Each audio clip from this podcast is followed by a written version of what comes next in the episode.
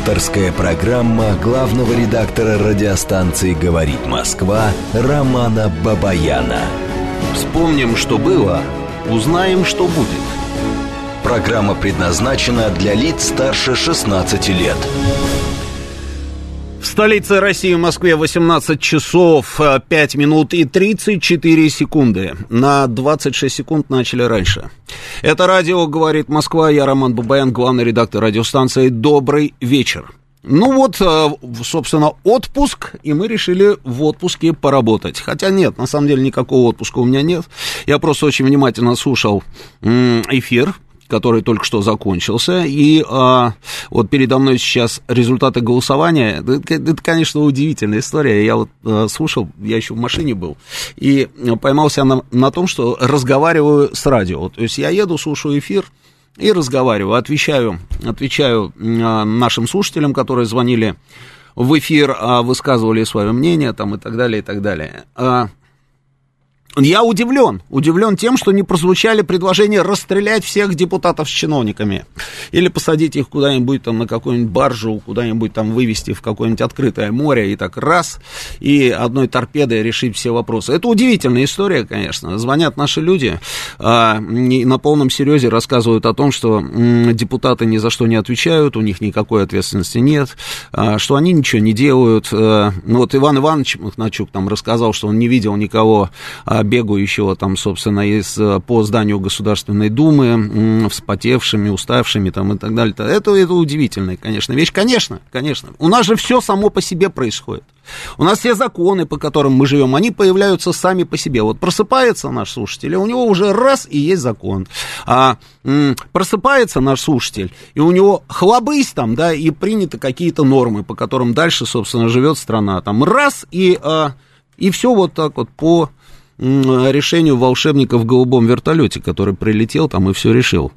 А, я не, не буду говорить ничего про депутатов Государственной Думы, да, хотя в первую очередь речь шла именно о них, да, потому что это же предложение а, спикера Госдумы Вячеслава Володина. Ну, вот Мосгордума, то есть, а я не понял, вот у нас есть, на самом деле, надо этот вопрос поднять, у нас есть вообще, в принципе, отпуск или нет? Потому что Насколько я понимаю, отпуска у нас вообще никакого нет. Ни 40, ни 42, ни 28, там, ни 56 каких-то там календарных дней. Никаких. То есть вот у нас состоялось заседание Госдумы, последнее в этом, собственно, сезоне, да? И э, председатель Мосгордумы нам сказал, все, друзья, значит, больше заседаний здесь не будет в этом зале, и вы уходите в округа и работаете в округе. И вот депутаты сейчас работают в округах. Может быть, есть какие-то отпуска. Ну вот я сколько лет живу, как говорится, у меня больше двух недель, а никогда никакого отпуска не было. Я всегда так раз на две недели ушел, вернулся, а потом там через какое-то время, когда там снег или дождь начинается, там еще на две недели тебя там могут отпустить. А здесь вот, здесь нет, все вот требуют, собственно, даже, кто такие эти депутаты? Да вообще зачем нам нужны эти чиновники? Кто такие эти чиновники? Говорят эти люди, которые каждый день каждый день обращаются к чиновникам. Да, когда-то успешно, когда-то неуспешно.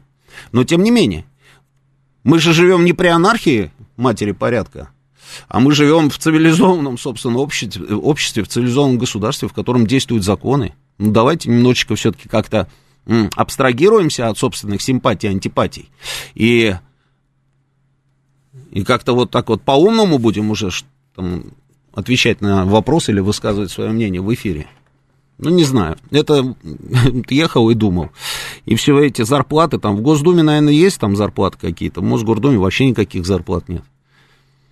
Никаких нет зарплат. По большому счету, это общественная нагрузка. Я вам так по секрету скажу. И ты сидишь и выслушиваешь проблемы людей каждый раз, когда ты работаешь в округе. У тебя приемная есть в округе. В эту приемную приходят люди – они пишут тебе на электронную почту. Ты изучаешь эту проблему. Ты пишешь запросы в различные инстанции. По 26 раз запросы можешь писать в одну и ту же инстанцию. Потом едешь, пытаешься встретиться там с руководителями там определенных там департаментов, я не знаю, организаций. Объясняешь, выслушиваешь, почему они не могут это сделать, почему они не могут то сделать, и убеждаешь, что это надо сделать.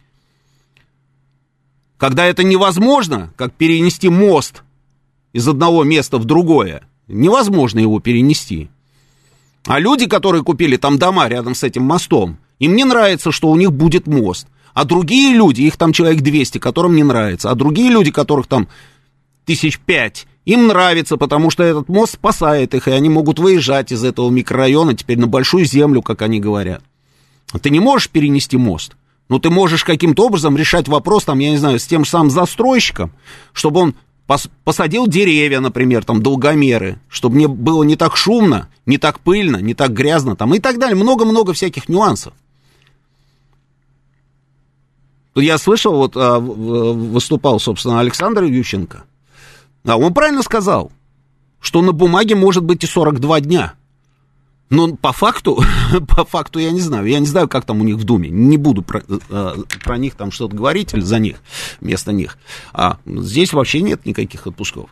Потому что ты, работая депутатом московского парламента, это твоя общественная нагрузка. Но у тебя есть основное место работы, и ты на этом основном месте работы работаешь и работаешь и работаешь. Вот как я сейчас сижу в студии и с вами а, разговариваю. Ну, у нас вот как-то вот так вот. Эх, шашку вытащили и давай, давай, да. Руби там, режь, кромсай. Ладно, давайте теперь перейдем, собственно, к новостям. Значит, интересная была, на самом деле, у нас с вами неделя. Новостей, в отличие от прошлой недели, больше значительно. И они такие интересные, эти новости. А, есть что обсудить. Ну, например, там, я не знаю, встреча, встреча в Тегеране Большая тройка в Тегеране, как пишут в некоторых телеграм-каналах. Встретились, поговорили, договорились. Есть определенные обнародованные результаты этой встречи. Раиси, Путин и Эрдоган приняли заявление по итогам встречи, значит, и главное из этого вот что. Подчеркнули актуальность астанинского формата для урегулирования сирийского э, конфликта, кризиса – это важно, я сейчас попробую объяснить почему. Договорились встретиться в следующий раз уже в России, потому что Путин их всех пригласил. Договорились провести следующую встречу а, до конца 2022 года, то есть четко определили, собственно, дату, когда она будет происходить. А, осудили Россия, Иран и Турция продолжающиеся атаки Израиля на Сирию, включая гражданскую инфраструктуру. А, подтвердили, что конфликт только мирными путями там можно решить и так далее, отвергли попытки создать в Сирии новые реалии на земле, отвергли все односторонние действия в отношении Сирии, подтвердили намерение бороться с террористами в Сирии, которые действуют там под разными названиями. Это что касается сирийской проблематики. Но там обсуждалась еще тема Нагорного Карабаха, это два. Там обсуждалась еще ситуация в районе специальной военной операции, это три. Значит, почему это важно? А важно это потому, что мы знаем, что Турция проводит операцию, собственно, на территории Сирии, и министр иностранных дел Турции заявил о том, что Турция будет действовать исключительно а, руководствуясь собственными интересами, если чувствует угрозу своей безопасности. Но и мы находимся в Сирии, понимаете, да? И вот когда стороны договариваются, что не будет никаких односторонних действий на земле в Сирии, это значит, что Турция не будет действовать так, чтобы мы были вынуждены вмешаться. То есть Турция дает, собственно, ну, подписалась под этим документом. Плюс мы договорились, что будем действовать против всех террористических групп, вне зависимости от того, как они называются. А мы с вами помним, что та же самая Турция, почему я говорю про Турцию в первую очередь, потому что Турция активный игрок на трех направлениях, которые я перечислил. Это и Сирия, это и Нагорный Карабах, это и, собственно, специальная военная операция, на секундочку. И Турция, подписываясь под этим, она подписалась под тем, что она не будет никого там конкретно поддерживать. Что она делала до, ну, до, собственно, этой самой встречи. А это значит, что второго фронта у нас с вами на сирийском направлении не будет. А это значит, что мы не будем отвлекать определенные силы и ресурсы именно для сирийского направления. Это очень важно. То же самое с Карабахом. То же самое с Карабахом. Были трехсторонние переговоры, и Иран заявил свою позицию достаточно жестко. И Россия, потому что там находятся российские миротворцы, и Турция не сказала нет. А это значит, что и на Карабахском направлении не будет открытия никакого второго фронта для нас. Понимаете, да? Поэтому мне кажется, что это очень интересная была встреча. Очень интересная встреча. Ну и, естественно, там очень многие аналитики продолжают обсуждать тему того, что мы там договариваемся с Ираном о приобретении а, беспилотных летательных аппаратов. Про это ничего не говорится официально, но при этом достаточно много источников, которые говорят о том, что этот вопрос действительно поднимался, обсуждался, и, скорее всего, ровно так и будет. Это хорошо для нас? Конечно, хорошо. Это что касается а, встречи в Иране. Дальше, дальше.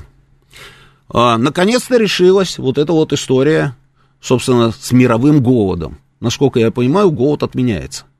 Для меня вообще это всегда была тема какая-то такая, знаете, полузагадочная. Я когда слышал заявления там всевозможных м, европейских м, чиновников, э, чиновников от ООН, которые рассказывали о том, что вдруг, вдруг почему-то э, из-за каких-то там, я не знаю, э, судов, которые не могут выйти из украинских портов. На планете Земля может случиться голод. Я, если честно, просто не понимаю, про что они говорят. И мне кажется, что это такая, знаете, а тема, которую они опять подняли на флаг и пытаются этой темой спекулировать. При этом цели, которые они преследуют, мне тоже непонятны. Какой голод на планете Земля? Уже 20 раз говорили о том, что там, если мы про зерно, да, что украинское зерно там это всего там минимальный процент на самом деле, вот всего, которое поступает на мировой рынок. И Украина продолжала вывозить это зерно не по морю, допустим, там, да, но сухопутно. Мы же видели бесконечное количество этого видеоряда. Там идут фуры одна за другой – идут, идут, идут, идут, идут, и они, не скрывая, говорили о том, что они это вывозят, вывозят там через все границы, которые у них есть. Какой голод? Почему голод? Ну ладно, хорошо, встретились, Турция сказала, мы будем посредниками, мы, мы гарантируем. Наши сказали, вопросов нет. Украина, Украина сказала, что ей потребуется 10 дней для того, чтобы создать условия для выхода определенных судов в море из их портов. Посмотрим, что будет через 10 дней. Посмотрим. Было принято решение, что, не будут, э, что эти суда не будут сопровождаться военными кораблями. Может быть, но при этом Турция делала заявление, что она готова нам гарантировать, что суда, которые туда-сюда будут ходить в украинские порты, не будут перевозить украинцам никакие системы вооружений. Я думаю, что этот момент мы точно проконтролируем. Если вообще в принципе эта схема, о которой договорились, заработает, у меня большие сомнения. Потому что, почему сомнения? Потому что Украина сказала, что ей нужно 10 дней для того, чтобы, собственно, эта схема заработала. А когда я слышу, что Украина говорит или обещает, или же там сроки какие-то называет, ну, извините, как говорится, не верю. Вот просто не верю и все. Ну, посмотрим. Кто его знает, вдруг там Днепр в другую сторону потечет, да, и они действительно там разрешат каким-то судам выходить там с зерном из их м, портовых городов. Посмотрим, посмотрим. Это что касается голода. Очень важная история была, а, вернее, не была, а очень важное заявление сделал министр иностранных дел, который давал интервью Маргарите Симонян. Это действительно очень важная история. Мы с вами предполагали, что ровно так и будет. А министр иностранных дел взял об этом, собственно, открытым текстом и сказал. Давайте послушаем.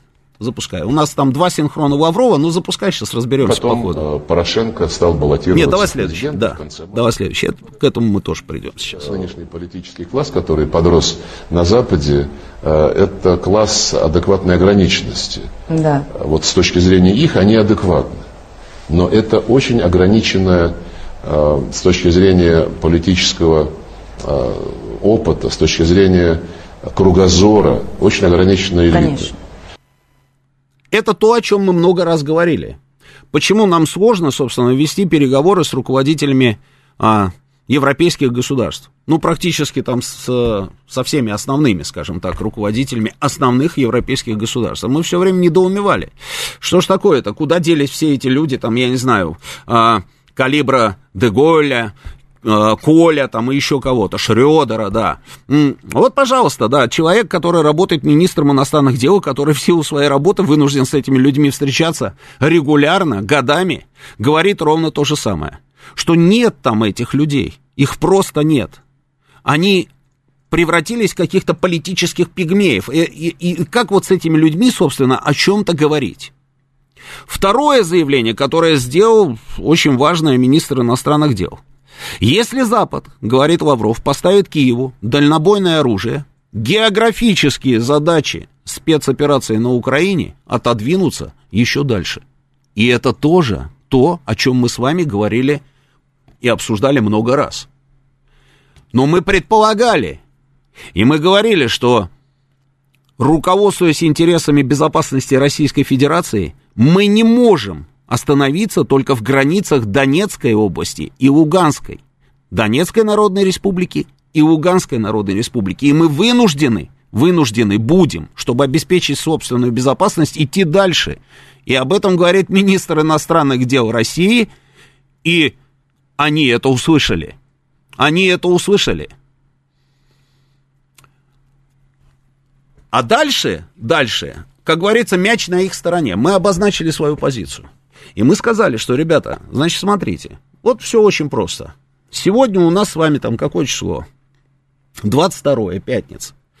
Если Украина хочет, ну как, как выразиться, ну если Украина хочет остаться на карте мира более-менее заметным государством, то она должна была еще вчера сесть за стол переговоров и разговаривать с Российской Федерацией. И не так, как они это демонстрировали нам в самом начале. Помните, в Белоруссии, потом там турецкие вот эти вот все были раунды переговоров в бейсболках, в спортивных костюмах, там не пойми в чем. А, на три часа опоздали, потом на сутки опоздали, потом мы хотим покушать, пописать, покакать, водички попить, и только после этого будем с вами разговаривать. Нет, не так. Если вы хотите, чтобы вас было видно на этой карте, вы должны сесть за стол переговоров и договариваться с Российской Федерацией. А Российская Федерация вам скажет, попунктно озвучит свою позицию. Если вы не хотите, если вы по-прежнему ждете, что вам поставят ракеты, там, системы Хаймерс, не Маймерс, там, еще какие-нибудь танки. Сейчас они говорят о том, что им готовы там будут перебрасывать американцы F-16, что украинских летчиков сейчас будут учить летать там на этих F-16 самолетах. Если вы делаете ставку на это, это значит, что с каждым днем условия для вас будут только хуже. Ну, как вы думаете, Украина вообще понимает на самом деле, что ей говорят? Я убежден, что нет. Там, понимаете, какая вот интересная история. Там кого не возьмешь, они все начинают рассказывать о том, что они просто такие бешеные патриоты Украины, они очень любят Украину, они за Украину там будут воевать, там еще что-то, еще что-то, еще что-то, но при этом, при этом ровно эти же самые люди ведут украинское государство к катастрофе. Хотя если бы они действительно думали бы про Украину, я неоднократно это говорил, и так оно и есть, если бы они действительно думали бы про Украину, то они давным-давно бы на самом деле вышли из этой ситуации даже с выигрышем для самих себя. Но они этого не делают. И это нам только на руку, честное слово. И это хорошо, что у них там такие вот товарищи работают. Каждому из них давался шанс. Вот каждому, практически с первого дня существования украинского государства. И Кравчуку, который прекрасно понимал, какую страну, собственно, он возглавил.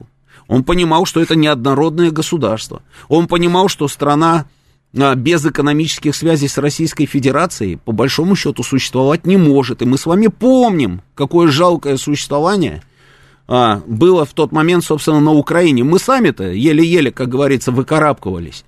Но мы все-таки богатейшее государство. А Украина это не мы. И там было все очень плохо. Но, тем не менее, Кравчук приложил, собственно, максимум усилий для того, чтобы отодвинуть Украину от Российской Федерации. Кучма! Кучма! Ну, казалось бы, но нет. И Кучма пошел той же самой дорогой. Ющенко, Янукович, Порошенко которому мы, и об этом Лавров тоже говорит, мы признали его выборы. Вы помните, мы задавались все время этими вопросами, зачем мы, собственно, признавали вы, легитимность этих выборов? Зачем? Мы говорили, что ну неужели не понимали все эти люди, которые признавали украинские выборы, что с этими людьми нельзя иметь дело? Да, конечно, наверное, понимали. Ну, на, наверняка же не тупее нас с вами. Наверное, понимали. Но понимать это одно, а принимать решение это другое. И Лавров говорит, что европейские лидеры на перегонки... Вот давай, вот второй синхрон. Не буду пересказывать. Давай второй запускай. Германия, Оланд, Меркель, э, другие европейские лидеры, ну, просто упрашивали Путина не э, говорить заранее, что он не признает результат этих выборов. И Порошенко-то, Путин тогда ответил, вы знаете, поскольку Порошенко идет на выборы с э, лозунгами мира, что он остановит войну, что он восстановит права всех украинцев, включая права тех, кто живет на Донбассе, мы, в общем-то, э, не стали возражать против легитимности того процесса. Но, э, как выяснилось очень скоро, Порошенко мгновенно забыл про все свои предвыборные обещания, обманул своих избирателей, наврал и им, и западным спонсорам. Он развязал очередной виток войны, который с огромным трудом удалось остановить вот в феврале 2015 года. Ну и далее были подписаны Минские договоренности, о которых Порошенко недавно сказал, что он не собирался их выполнять. Я говорит, просто подписал, потому что нам нужно было сил набраться, и экономически, особенно в военном плане, чтобы потом отвоевывать свои земли, включая Крым. Вот зачем он подписывал Минские договоренности. И, конечно, а мы этого не понимали, и, когда он и, конечно, подписал? Я, если брать э, мое восприятие, я надеялся, что все-таки совесть какая-то там осталась. Я думаю, что Сергей Викторович прекрасно понимал. Но надежда, надежда была. Ну, вдруг, вдруг Порошенко окажется патриотом Украины, действительно. И сделает так, чтобы украинцы перестали убивать украинцев, чтобы Украина не теряла территории, чтобы Украина, собственно, э, стала нормальной европейской страной ну, где-то там же вот это вот сидело, да, там в подсознании. То же самое, я думаю, и у президента Путина. Но в итоге мы получили вот ровно то, что мы получили. А, следующий персонаж Зеленский. И этот товарищ точно так же пришел и сказал, я президент мира. Я приведу страну к миру. Мы не будем убивать друг друга. Мы украинцы. У нас едино, как они там говорили, помните? А у них даже логотип такой на всех экранах был. Едино краина там, да? А мы, мы вот все, все, все сейчас, все, все нормализуем. И что сделал господин Зеленский? Господин Зеленский потерял на сегодняшний день уже 20% украинской территории и еще не вечер. И дальше продолжают идти этой самой дорогой. А почему? Ну, потому что, потому что эти люди точно не про Украину. Вы знаете, мне кажется, что они даже, вот при всех исходных данных на сегодня, что они про Россию. Потому что, ну как, а, они теряют 20% территории. Кто приобретает эти 20% территории? Украинской.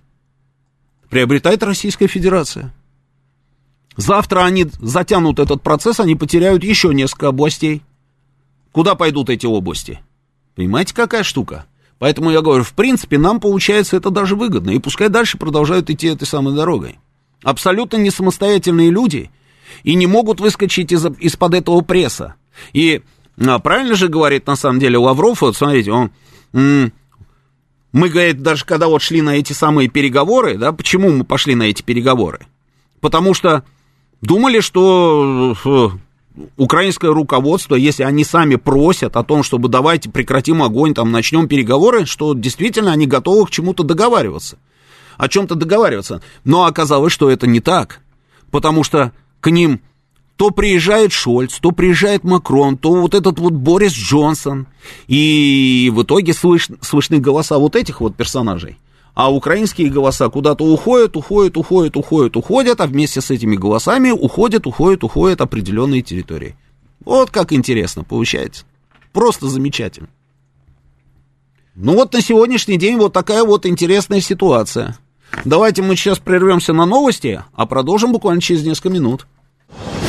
Авторская программа главного редактора радиостанции «Говорит Москва» Романа Бабаяна.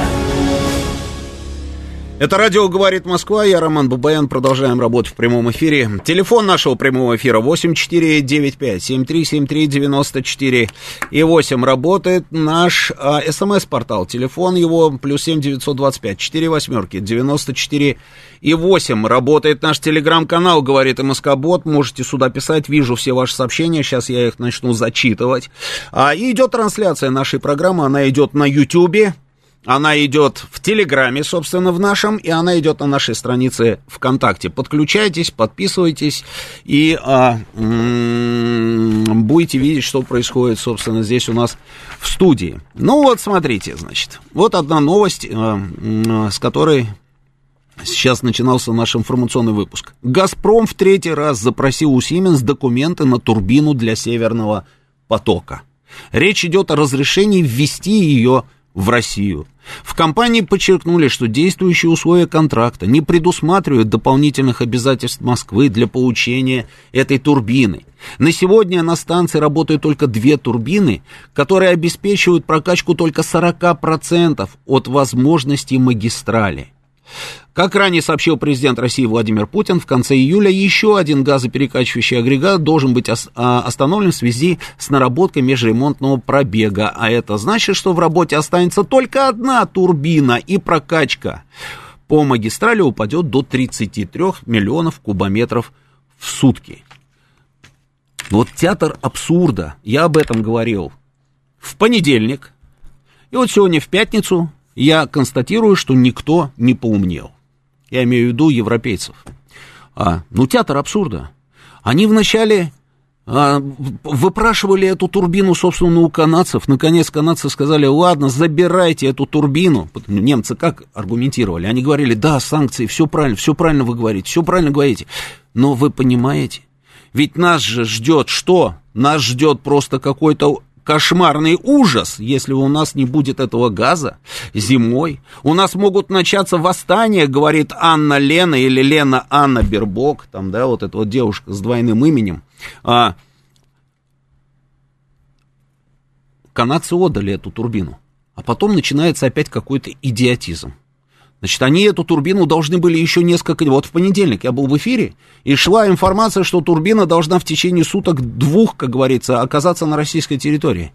Потом вдруг приходит информация, что, оказывается, Россия не пропускает турбину на свою территорию. Вы понимаете? Россия не пропускает свою собственную турбину. Это собственность «Газпрома» на свою территорию. То есть она не берет то, что ее, на свою территорию. А потом выясняется, что они отдают турбину, но при этом не отдают документы. И об этом им президент говорит. Он говорит, слушайте, ребята, это наша собственность. Это собственность Газпрома. Ну, предположим, вот смотрите, вот по, там турбины, ладно, там какие-то, да, это, наверное, сложно для нас. Машина, то есть тебе отдают твою машину, но при этом не отдают документы, которые бы подтверждают, которые подтверждают, что это твоя машина. Документы они оставляют у себя, машину говорят возьми, а документы пускай лежат у нас. Это что такое? Что это за финт ушами? А это значит, что завтра они подадут в розыск и скажут, да это на самом деле не его машина, это машина там а, Фиш, Фишера Клауса какого-нибудь там или Ганса Дитриха. А, это его машина, и поэтому она сейчас в розыске. Понимаете, какая штука? Отдайте документы вместе с турбиной, и вы получите газ, который вы, вы, вы, вы хотите получать этот газ, вы говорите о том, что у вас там пердемонокль какой-то будет, собственно, зимой. И вот все никак. Теперь им говорят, ребята, осталось две турбины, Северный поток-1, он работает там на 40% от возможностей, потому что две турбины – но сейчас, сейчас вот уже и от июля-то осталась одна неделя. Сейчас еще одна турбина будет выведена для профилактического, собственно, осмотра, для регламентных работ. Она будет выведена из, рабо- из рабочего состояния. И у вас совсем все будет плохо. Вы там уже определитесь, что вы хотите. Им об этом говорят, но они просто откровенно тупят, что ли. Вот я вот никак не могу понять, что там происходит, понимаете? Вот просто тупят или, или же Или же, а, вот как говорил там Лавров, да, в свое время, помните его знаменитое выражение? Ну, не до такой же степени называется. Запускай Путина. Очень понравилось мне вот это вот его выступление. Давай. Я, вы знаете, э, позавчера мне показали картинку там в э, интернете, в СМИ в Европе распространяется э, картинка, человек изображен, и, и, и внизу подпись. Значит, хочешь рассердить Путина, мой только эти четыре места. И показано. Здесь, здесь, здесь и здесь. Ну, ну что это такое? Совсем с ума посходили, понимаете? Ну вот, да. Что, с ума посходили? И это же не шутки, это же абсолютно серьезно. Они, собственно, рассказывают людям, где там что надо мыть, что за места, в первую очередь. Помойся называется в последний раз, что ли? Ну, идиотизм, идиотизм. Дмитрий Медведев тоже сделал заявление на эту же самую тему. Россия не виновата в высокой инфляции и потерях западными компаниями своих вложений в российскую экономику. Россия не виновата в том, что европейских дурачков цинично развели американцы, заставив принять на себя наиболее болезненные последствия санкционного удара по населению ЕС. В том, что обычные европейцы будут люто мерзнуть в своих домах этой зимой. Ну да. Ну точно Россия в этом не виновата. Россия говорит наоборот, у нас с вами вызывает возмущение, что мы продолжаем поставлять им газ. Ну, мы продолжаем поставлять этот газ. Нам объясняют, мы зарабатываем деньги там, ну и так далее. Ладно. Но мы, тем не менее, продолжаем этот газ им поставлять. Но эти же сумасшедшие люди говорят, нам нужен газ, но при этом вот нет. А вот если газа не будет, тогда ой, тогда кирдык. Но газ очень нужен, но нет. А вот завтра кирдык. Да, ну, ну вот нет. Что это такое вообще? Вот как, как, как вообще воевать называется с этими людьми в этих условиях? Это удивительная история. Удивительная. Ой, читаю ваше заявление.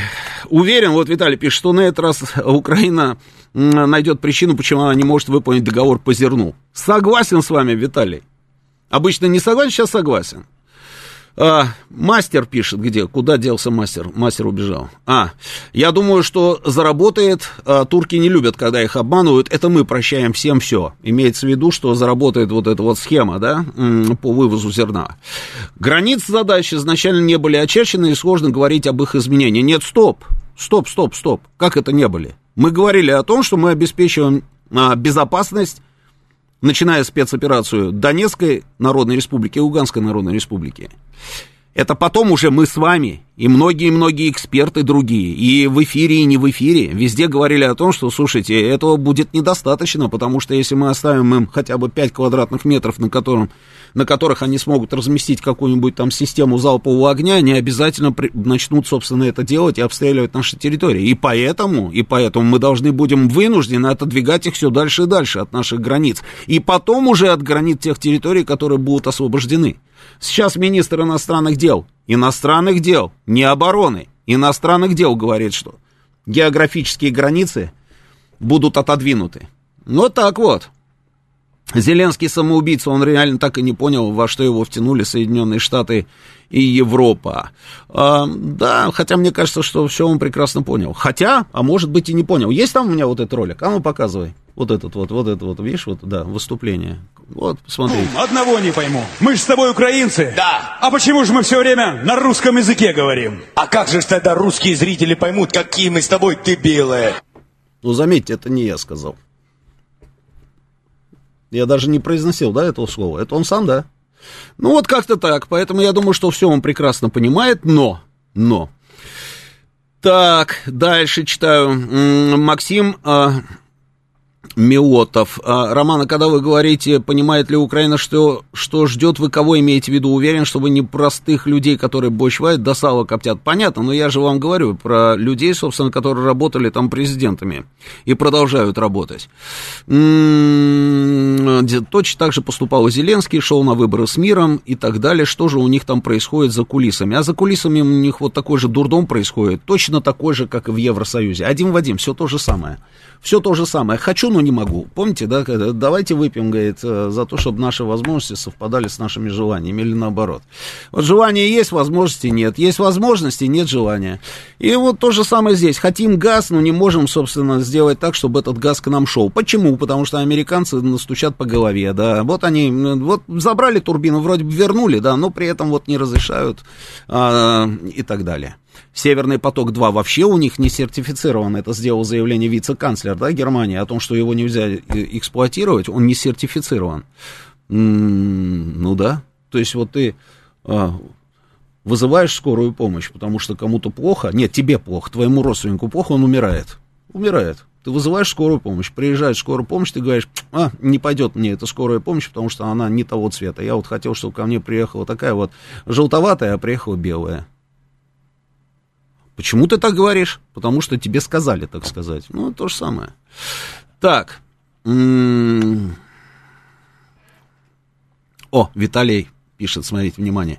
Георгий, а у вас нет ощущения, что просто украинская нация генетически и умственно не способна иметь свое государство? Судя по 30 годам, они ведь полностью недееспособны в госстроительстве, они всегда относились к своей стране как к колонии, которую нужно а, успеть разграбить и свалить все прекрасно на самом деле в этом сообщении, да.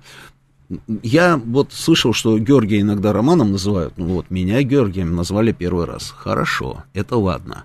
И я бы, конечно, не говорил про украинскую нацию, и особенно, собственно, не обсуждал бы генетически или умственно, на что они там способны или не способны. А, Роман, очень удобно, что вы в пятницу, насколько долго или это временно. знаете, сейчас отпуска, отпуска, отпуска, поэтому не знаю, не знаю. Дальше. Сейчас вот подменяю всех, а что там будет потом, посмотрим. Если в Европе без нашего газа жизни нет, тогда объясните, зачем мы вводим, зачем мы вводим хороводы вокруг европейских покупателей. У нас же сильная переговорная позиция, пишет мастер. Да, мастер, у нас сильная переговорная позиция. Мы не вводим никакие хороводы. Где мы вводим эти хороводы? В каком месте мы вводим эти хороводы? Мы просто, мы просто, вот и президент, и Медведев, и, и, и там, я не знаю, и Лавров – все эти люди наблюдают за тем, что происходит, и понимают, что они не в состоянии понять логики это, э, поведения, собственно, Европейского Союза. Это понять это невозможно, потому что невозможно. Так, э, а мы хороводы никакие не водим, мастер. Мы говорим, хотите газ, пожалуйста, покупайте. У нас и эта ветка есть, и вторая ветка есть. Цену вы знаете, с количеством определитесь. Вперед, понеслось. Тут у нас э, кто это бывший, по-моему, спикер Верховной Рады Украины, да, сделал заявление, что м- абсурдная ситуация. Вот смотрите, тоже логика. Вот смотрите логику а, украинца сегодняшнего, да, вот власть придержащего. Он говорит, получается абсурдная ситуация. У нас газа в хранилищах нет. В украинских хранилищах нет газа. Его, он там есть, но его очень мало, нам не хватит. Но мы через свою территорию а, поставляем газ в Евросоюз. То есть через нашу территорию идет транзит. Надо этот газ закачивать в наши хранилища. Нам же самим нужен газ. И у него нигде не ёкает. Он считает, что он абсолютно прав. Вот тоже, понимаете, вот какая случилась такая вот мутация, собственно, с вот этими вот ребятами, которые руководят украинским государством, с их мозгами. Он считает, что он прав. И он, он уверен, что в его рассуждениях изъяна нет. О том, что этот самый газ, который идет через их территорию, его купили другие люди, его не интересует. Он же по-простому. Мне газ нужен, грошей нема, но газ-то вот он, его же понюхать можно, да? Давай-ка я его закачаю к себе. А что там они будут потом э, говорить, гутарить или что там, э, балакать? Это, это уже не ко мне. Вот интересно, понимаете? И они все рассуждают вот так. Но что интересно, что вот там, ребята, которые купили вроде бы этот газ, я вам точно говорю, вот если завтра, а мы же это уже проходили, и я допускаю, что это будет снова, что если завтра, накануне зимы, Украина начнет вот этот самый газ, который, допустим, проплатила Германия, да, Ну вот закончится вот эта вот, вот эта вся история, там, возня с этими турбинами. Ну какой-то газ она там покупает, это Германия, да? И вот этот газ идет по этой трубе через Украину, да, и вот а, немцы за него заплатили. И если этот газ украинцы начнут закачивать в свои хранилища, как вы думаете, друзья, что скажут те же самые немцы? Бинго, правильно. Ровно так и будет. Они скажут, это Путин все сделал. Это Путин сделал. Это Путин украл у нас наш газ, за который мы заплатили. Вот что они скажут. Это сделали русские. И это уже было. Это мы уже проходили. По-моему, в 2007 году, что ли. Мы это уже проходили, когда они устроили забор этого самого газа, который им не принадлежал. Это был европейский газ. А европейцы такие, раз к трубе, а там вместо двух килограммов там полкило. Они говорят, а где остальные полтора килограмма? Мы говорим, нет, стоп. Вот у нас, пожалуйста, вот на входе было два килограмма. Вот вам, пожалуйста, а, подтверждение. Они говорят, нет, это все здорово, но у нас-то на выходе полкило. Мы говорим, ну хорошо, как вы думаете, куда делись полтора килограмма? Мы у них так спрашиваем. Они, а, да, полтора килограмма. А, ну у нас-то полкило. Мы говорим, да, у вас полкило. У нас-то было два на входе. Как вы думаете, а куда делись полтора килограмма? И они такие, угу, угу, шайза, шайза, шайза, полтора килограмма, ага, угу, угу. Мы говорим, да, да, это ровно они забрали, они забрали, спросите у них. У них спросите. Они у них спрашивают и говорят, а что, а что, а, а у нас холодно, у нас холодно, у нас холодно, поэтому мы и забрали. И чем закончилось?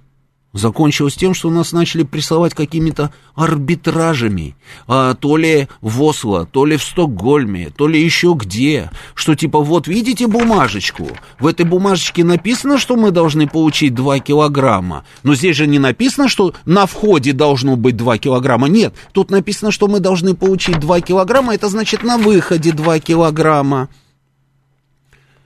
И тут мы поняли, что да, Получается, что это абсурдная ситуация, но они правы в этой ситуации, потому что вот так вот, вот, вот так вот по-дурному, по-дурному мы под это дело подписались, рассчитывая на то, что имеем дело с адекватами.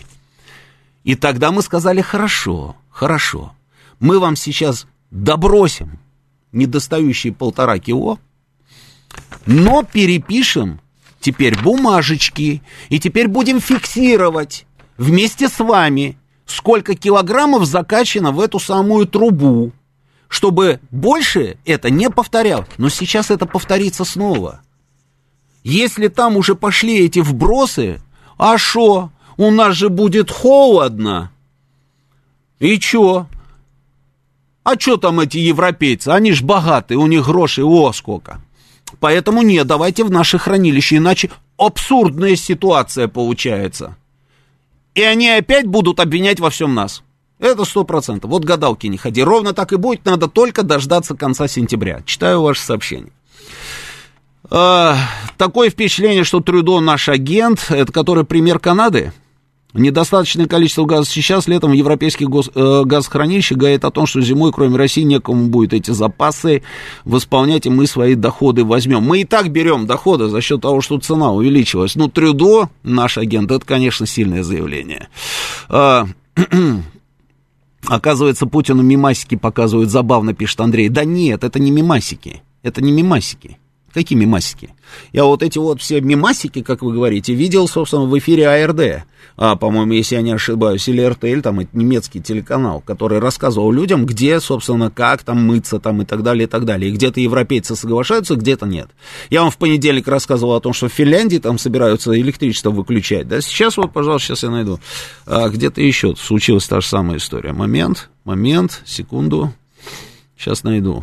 Если я не ошибаюсь, это у нас была уже... А, ля-ля-ля-ля-ля-ля, сейчас. Так, так, так, так, так. Это, по-моему, была Швейцария. По-моему, в Швейцарии собираются. А, да, в Швейцарии, да. В Швейцарии тоже говорят, что вот для экономии собственной энергии они а, рассматривают вариант в крайних случаях, в крайних случаях отключать электроэнергию. Ну, посмотрим, посмотрим. Германия выступает против ввода в эксплуатацию российского газопровода «Северный поток-2», заявил министр по делам экономики и защиты климата Роберт Хабек. Это представитель гениальнейшей партии «Зеленый». По его словам, запуск трубопровода категорически невозможен. Европа не может допустить, чтобы ее зависимость от российского газа увеличилась. Это было бы поднятием белого флага, заявляет Хабек а, в эфире ЦДФ. Вице-канцлер также предостерег от того, чтобы рассматривать возобновление работы Северного потока-1 как признак надежности. Политик считает, что Владимир Путин неоднократно использовал поставки газа в стратегических целях, чтобы разделить Германию и Европу. Поэтому, подчеркнул Берлин, нужно найти альтернативу российскому топливу. На своей волне, понимаете, вот этот вице-канцлер. Какую альтернативу? Где он собирается искать эту альтернативу? Нет альтернативы. Хабек. Нету. Нету альтернативы. Запомните это уже, вице-канцлер Хабек. Нету альтернативы. И вы это знаете, вы просто нагло врете. А, но делайте вот такие героические заявления. А вот глава МИД Германии Анна Лена Бербок. Бру. Наша проблема состоит в том, что в запасах есть не все что нужно Украине. Поэтому мы отправим на Украину э, какие-то системы, когда будет готова Германия. А это произойдет к концу лета. К концу лета. Э, вот, Швейцария рассматривает возможность отключения электроэнергии на 4-8 часов в день в целях экономии, сообщает издание Basler Zeitung. Ну, вот так, вот так. Так, так, так, так, где-то у меня тут была еще а, хорошая такая штука их. Сейчас я найду. Так, так, так. А, вот он этот, Разумков, да? Да, вот, Украина должна, вот смотрите, Украина должна конфисковывать по закону и закачивать свои хранилища российский газ, газ из транзитных труб, труб, трубопроводов, понимаете? По закону, по, по украинскому такому закону. Вот украинский закон, вот он это позволяет делать. Какой-то идиотизм. Так, не даем заполнить их хранилище газом. Да мы даем, Василий. Мы даем, но они не хотят. Они почему-то, э, вернее, они хотят, но и не хотят. Вот они такие противоречивые, они хотят и не хотят. Вот одни хотят, а другие нет, понимаете? Шольц понимает, что ай-яй-яй, надо что-то сделать, чтобы подготовиться к зиме. А что сделать, чтобы подготовиться к зиме? Нужно максимально, собственно, наполнить хранилище. Понятно, понятно, да. Он хочет это сделать. А где взять газ? Газ можно взять вот из этой трубы. Но не могут. Не могут. Почему не могут? Ну, они сами не знают, почему они не могут. А Шольц еще вот тут пишет мне, а кто мне, куда делся Шольц, верните Шольца. Так, где Шольц?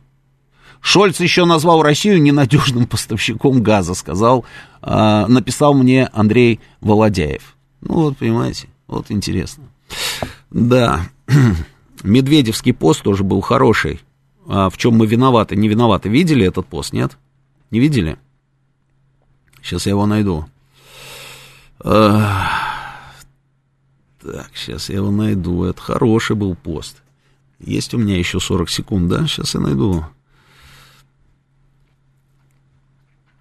Так, так, так, так. Вот, нашел. Наши грехи называется. Ну, Дмитрий Анатольевич вообще радует меня в последнее время публикациями. Значит, наши грехи. В безумном подорожании бензина на всех бензоколонках Соединенных Штатов и их близких союзников. Виновата Россия. Россия виновата в росте цен на продукты питания во всех магазинах на всех континентах. Россия виновата в удуряющей жаре на европейских курортах, от которой мучается все живое. Россия виновата в провоцировании введения адских санкций против России, которые ударили по беззащитным европейским компаниям. А Россия виновата в том, что президент Байден периодически путает слова и не может найти выход из комнаты и читает технические примечания по тексту суфлера. Россия виновата в том, что в Америке можно голосовать по почте, в том, что Олафа Шольца обозвали обиженной ливерной колбасой. В отставках европейских лидеров с момента рогатного создания Петром I Российской империи, в манипулировании общественным мнением, в злодейском убийстве Гая Юлия Цезаря бандой террористов э, э, и в, в, в, в, в, в, в ничем не спровоцированном нанесении упреждающего метеоритного удара по нашей планете и последующем исчезновении динозавров. Список открытый, продолжение следует. Сейчас у нас новости, продолжим через несколько минут. Авторская программа главного редактора радиостанции «Говорит Москва» Романа Бабаяна. Вспомним, что было, узнаем, что будет. Программа предназначена для лиц старше 16 лет. 19.06 в Москве. Это радио «Говорит Москва». Я Роман Бубаян. Продолжаем работать в прямом эфире. Телефон прямого эфира 8495-7373-94 и 8. Телефон СМС-портала нашего. Плюс 7 925 4 восьмерки 94 и 8. Работает наш телеграм-канал «Говорит МСК Бот». В нашем телеграм-канале идет трансляция нашей программы. Трансляция нашей программы идет еще на нашей странице ВКонтакте и в Ютьюбе, по крайней мере, пока в Ютьюбе. А, то же самое, то же самое у них происходит и с нефтью. Вот в декабре они там должны, собственно, а, в соответствии со своими планами, ввести эмбарго на покупку российской нефти. Сейчас у нас с вами июль, и что происходит? И что происходит? Причем нефть, нефть, в отличие от газа, это все-таки такая штука, знаете, там, э, ну, где-то можно там что-то такое найти в качестве заменителя, да, ну, заместить наши объемы. Еще где-то как объемы нет, ну, хоть как-то, хоть как-то. Ну, вот что происходит с нефтью. Вот смотрите. Wall Street Journal, значит, нам пишет, что сейчас отгружают как можно больше российской нефти, европейцы, чтобы успеть до введения эмбарго в декабре. Понимаете, да? Сами, вот сами говорят. Вот у нас а, точка невозврата декабрь, говорят они. Они сами же срок, да, поставили. Вот декабрь месяц, декабрь месяц. Вот в декабре все, говорят они. И тут же на старт, внимание, марш и побежали, и побежали, побежали, побежали, побежали, чтобы до этого самого декабря, который они сами же, собственно, обозначили, успеть как можно больше затариться нашей нефтью. Ну, ну, ну, ну, ну, ну нормальные люди вообще, нет? Дальше смотрите, что там а, в Wall Street Journal, значит, что там пишут. Согласно материалам статьи, на фоне резкого роста поставок топлива из РФ в страны Азии, европейские переводчики поторопились нагрузить танкеры российской нефтью усугубляет необходимость ускорить поставки и грядущий запрет на страховое покрытие перевозок нефти из России, что сделает любые рейсы незаконными в соответствии с международным морским правом. Это все они, они сами вот это вот все придумали, да, там страховые вот эти вот все будут невозможны, незаконны там и так далее, и так далее. В декабре это уже все и дальше. По оценкам Lloyd List Intelligence, за эти два месяца греческие суда совершили 151 заход в российские порты Черного и Балтийского морей по сравнению с 89 заходами за весь предыдущий год. Представляете, да? Темпы, темпы какие? То есть за весь предыдущий год всего 89 раз они заходили в наши порты за нашей нефтью, а сейчас только за два месяца, за два месяца уже 151 заход – то есть они затариваются, затариваются. Зачем, спрашивается, вы это сделали? Чем вы руководствуетесь? Вы, вы же видите, что эта история играет напрямую против вас. Но нет, Барель, Барель, вот тоже интересный товарищ, да. Выходит и говорит, а, да, мы видим, что сейчас мы в проигрыше, мы это видим, да, мы, мы это видим, но но санкции в отношении России работают. Работают. Вы не подумайте ничего, они работают. Просто вы должны немножечко подождать. Это он к европейцам обращается. Вы должны немножечко подождать. Вы должны пореже мыться, пореже там то делать, другое делать. А если моетесь, то определенные места там, да. И вот через некоторое время вы увидите результат наших санкций. Ну да, может, кто-то и увидит, да. Кто не зарастет грязью окончательно, они, может быть, что-то и увидят.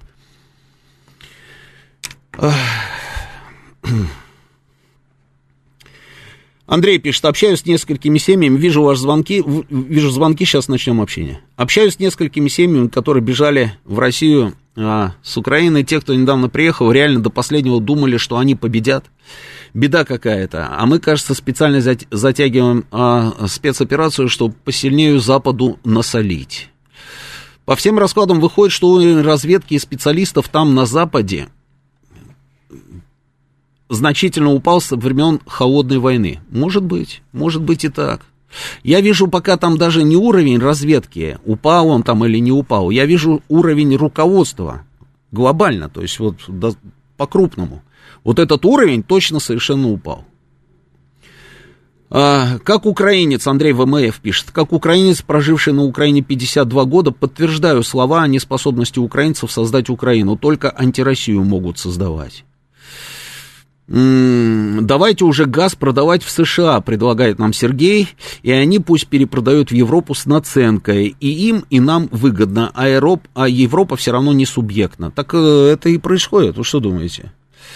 А, американцы, американцы свой интерес там, как говорится, соблюдают. У американцев все нормально. Ну и европейцы, тут случилось страшное на самом деле. Я, я аж подпрыгнул, когда увидел эту новость. Случилось страшное, действительно. Вот они сейчас седьмой пакет, да, там а, ввели, да, седьмой же, да, по-моему, по счету, седьмой пакет, там каких людей там разных, а, корпорации наши, да. Но что интересно, что интересно, Брюссель снял запрет на поставки товаров и услуг для авиационной отрасли. Финансовые транзакции для оплаты поставок российской нефти в третьи страны и российского экспорта продовольствия. У-ху-ху! Первый пошел, что называется, да? А еще, как говорил президент Путин, мы еще ничего и не начинали. Ну, они вот сняли, вот видите, да? А запрет на поставки товаров и услуг для авиационной отрасли. Вот очень, очень хочется получить комментарий, собственно, на, на представителя нашего правительства, что как это будет выглядеть, что будет с запчастями для самолетов, которые у наших авиакомпаний, да, то есть этот вопрос снимается, не снимается, потому что движки там, а, ну и так далее, то есть вот это вот все, вот как это все будет выглядеть, а параллельно с этим, параллельно, параллельно с этим еще вот такая штука, где она, где она, где она, сейчас я найду, найду, найду, найду, м-м, где это же, господи, как это, я сам не выговорю просто название этой компании, а, вот, Брюссель, отказывается вводить санкции против ВСМПО «Ависма». Значит, что это значит? Власти Евросоюза не стали принимать меры против производящей «Титан» российской корпорации, опасаясь возможного ответа. Понимаете? А, ну, действительно, что ли, идиоты какие-то? Ну, как вот по-другому это все можно, там, я не знаю, объяснить? Мы же говорили, мы говорили, да лично я говорил, что у нас может быть арсенал какой-то там, я не знаю, не такой большой, как у них, в 7 пакетов, там, как говорится, да, нам, наверное, не потребуются эти 7 пакетов ответных санкций в отношении, там, Евросоюза того же самого, да, и Штатов, ну, в первую очередь, Евросоюза, потому что товарооборот несоизмерим, да, между нами Америкой и нами Европой, да, но при этом у нас в рукаве достаточно сильные ходы, и я перечислял все эти ходы, и вы перечисляли все эти ходы, и тут проходит полгода, а то и больше. И вот надо же, Эврика, они начинают что-то понимать, что ли? По информации газеты, опять Wall Street Journal, Евросоюз в последнюю минуту, в последнюю минуту заблокировал предложение ввести санкции против металлургического гиганта российского. Издание отмечает, что против введения ограничений, в частности, выступала Франция. А вы знаете, почему именно Франция? Почему Франция? Конечно, конечно, конечно. Airbus, аэробусы, помните, да, где они находятся, да? Франция, Титан, это что такое Титан? Мы и для Боинга Титан поставляли, и для них Титан поставляли, и без Титана у них совсем-совсем все будет плохо-плохо. И, и вот, пожалуйста, Франция в последнюю минуту заблокировала. А министр иностранных дел Венгрии приехал и по-тихому договорился о дополнительных объемах газа. А мы еще не начинали, как сказал президент Путин. И более того, мы им говорим, ребята, у нас большие планы. У нас большие планы, потому что вы там делаете эти заявления по поводу дополнительных поставок. И это прямая пропорциональность. Чем больше заявлений, чем больше поставок, тем дальше географическая граница. Угу. Посмотрим, посмотрим, что будет дальше. Так, ну давайте, давайте теперь ваши звонки, пообщаемся, да. А, поехали, добрый вечер, слушаю вас внимательно. Э, секундочку. Алло. Да, слушаю внимательно. Да, здрасте, Игорь меня зовут. Да, Игорь. Знаете, вам в, первой части там правильно товарищ кто-то написал вам, ну, угу. вы за, за, зачитывали, да. что очень, очень много волнений по поводу того, как там в Европе будет, как они замерзнут. Ну вот действительно какая-то странность. Э, вы рассказываете, ну так. не только вы, вы и вы да. цитируете, естественно, да, да, власти. Вы, да. что да, и да. они все замерзнут, и что э, зерно, очень, очень много волнений, понимаете? А, и, и переговоры, что они не, не, не идут на переговоры. Знаете, мне кажется, что это какая-то ну, слабоватая позиция. Вот, потому что если переговоры только мы, мы предлагаем, Украина на переговоры не идет уже месяца два. Ну и хорошо, пускай не идет, я же сказал. Ну так мы... Пусть ну, не значит, идут, у нас... пусть как ну, можно дольше не идут на эти переговоры. Мы-то предлагаем, мы предложили их еще там 27 марта. То Совершенно верно, да, было, было, было, да. Ну, это разве сильная позиция? Если мы же, когда там еще в декабре, что ли, заявили, что эти, как они, манатки заберите и э, отстаньте от э, ДНР и ЛНР. Ну. Они не пошли на это. Что э, они? пригрозили... Э, они на это не пошли. А. Манатки а. не забрали, от да. э, ЛНР, ДНР не отстали. Угу. Значит, э, началась э, спецоперация. Все. Раз началась спецоперация, какие переговоры? Однако мы их предлагаем по какой-то причине. Значит, все-таки, наверное, что-то как-то что-то как-то не так. Ну, подождите, то есть вы считаете, что если предлагаются переговоры, это значит обязательно что-то не так? Я в этом уверен просто. Ну нет, конечно. Ну, конечно, ну, нет. Ну, конечно, смотрите. нет. Да, конечно, нет. Да не надо даже смотреть. Все зависит от того, о чем переговоры. Вот и все. Как? У нас же переговоры как? Вы э, отдаете, ну, то есть мы остаемся на тех территориях, которые э, забрали, а вы там демилитаризируетесь и, и что-то еще. Вот. Ну, прекрасно, разве плохо? Ну, плохо разве? Ну... Что? Что вас если не устраивает? У нас есть силы, если у нас есть силы и так это забрать, то зачем? Просто э, вот опять же вспоминается история Второй мировой войны, ну, ну, когда э, если там мемуары почитать какого-нибудь Судоплатова, то э, Сталин предлагал переговоры Гитлеру аж осенью 41 года через болгар. Э, тот вообще не обратил внимания, и, хотя мог бы на самом деле, потому что уже к тому времени такой кусочек от Советского Союза отхватили. Вот, и дважды, по там были предложения, и не это самое, и отказали. А потом уже Гитлер аж, уже в 42 году уже было понятно, что так все просто не, не, не получится. И Советский Союз уже тогда отказался. А вот когда... От чего отказался Советский Союз в 1942 году? Переговор, ну, просто уже в 1942 году там же наступила ситуация, когда об, обе стороны, ну, сил уже не было. Уже не было сил воевать. Там же было такое затишье. В 1942 году? В 1942 году, конечно. Там было затишье. Ну, Прогуглите, пожалуйста, как... Вермахт, сколько численность, забей, пожалуйста, численный состав Вермахта в 1942 году. Ну, ну давайте, ну, давай, нет, ну, цифру скажите мне свою. Э, что еще раз? Сколько было под ружьем у вермахта в 42 году? Слушайте, я так вам сейчас на скидку не скажу. Я, я вам Наверное, скажу, да. я думаю, что миллион, миллионов пять. Ну, вот сейчас мы вам точную цифру скажем, давай. Мне кажется, там я было думаю, в районе миллион, 9. миллионов пять.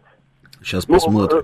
Ну, ну, был, ну, был же паритет, вы понимаете? Вот, правильно, паритет? вот я правильно сказал. В районе 9 миллионов. 8 миллионов 380 тысяч человек. И вы говорите, у них не было сил? Такого количества людей у Германии никогда не было под ружьем. Вообще. Ну, был, а, у, а у Советского Союза? Значит, хорошо. У Советского Союза это у Советского Союза. Значит, я вам скажу так, что переговоры э, это хорошо. Это всегда хорошо переговоры. Потому что ну... как только... Да не надо смеяться. Вы послушайте вначале. Потому что я тоже могу сейчас посмеяться и сказать вам до свидания. Но я же с вами разговариваю. Без ну, всяких хорошо. этих смешков, да. Переговоры это всегда хорошо, потому что чем быстрее у тебя заканчиваются боевые действия, тем больше жизней ты, собственно, а, сберегаешь. Это раз. Но Согласен с вами. Да. Все зависит от условий, условий. И мы говорим, что условия будут наши. Ну, так это разве переговоры, как, как, когда у вас это ультиматум называется? Это не переговоры называется. Ну, почему? Мы же, мы, не, ну, мы люди такие, мы, мы не агрессивные, видите, мы так спокойно говорим. Переговоры, пожалуйста, да, но условия будут наши. Ну, потому что, потому что мы все равно достигнем тех целей, про которые мы говорили. А сейчас мы им говорим, что мы достигнем еще больших целей, еще больших целей. И если раньше у вас в виде наших условий на столе лежало, допустим, там, чтобы вы собирали манатки, как вы говорите, и ушли там с территории Донецкой и Луганской республик, это, то это сейчас, сказал. то сейчас, да, то сейчас не так, еще и освобожденные территории. А завтра, завтра будут и еще освобожденные территории. И мы им говорим, что, ну, вы подумайте, может быть, имеет смысл все-таки вам ударить по тормозам или нет. Вот и все, все очень просто. Ну, другое дело, другое они дело, если бы мы говорили, ой, ребята, давайте этот самое, да, да, быстренько, вот, пожалуйста, давайте, ну, на переговоры, ну, что там, ну, господи, ну, давайте на переговоры, и все будет хорошо, все вернем, вот, как было там, и никаких прав. Вот это уже тогда другая история, и тогда можно было предположить, что все действительно не очень хорошо, как вы говорите.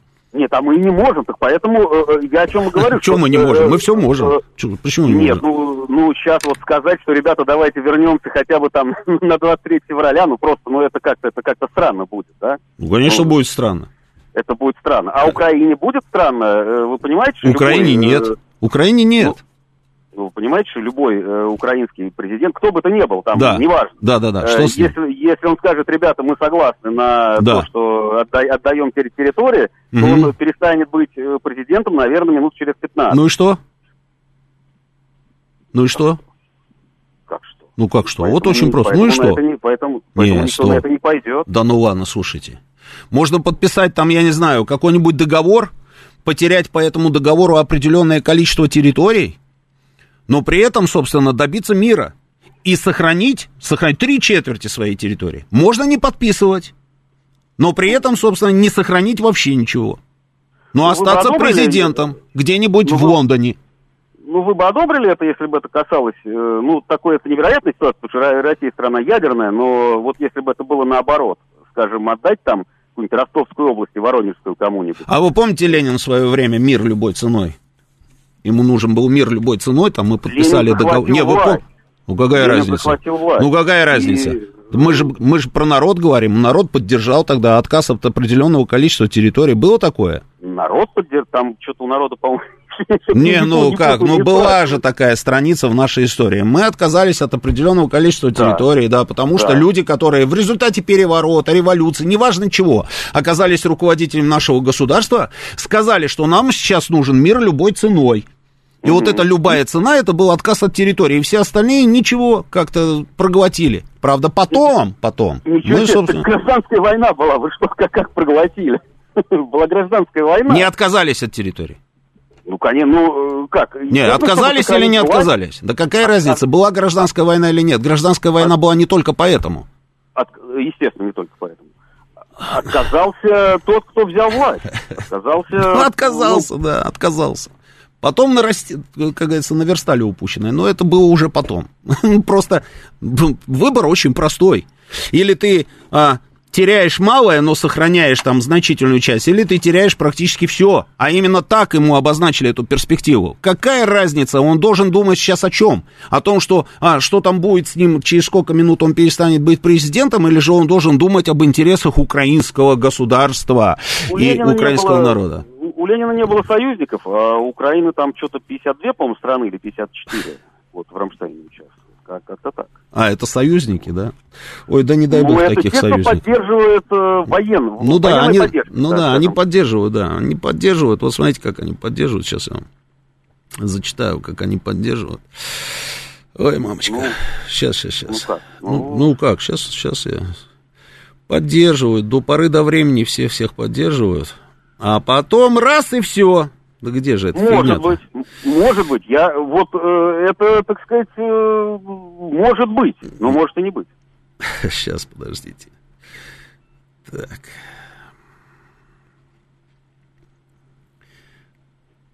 Они же поддерживают не конкретно Зеленского, они против России выступают. Вопрос-то не в Зеленском.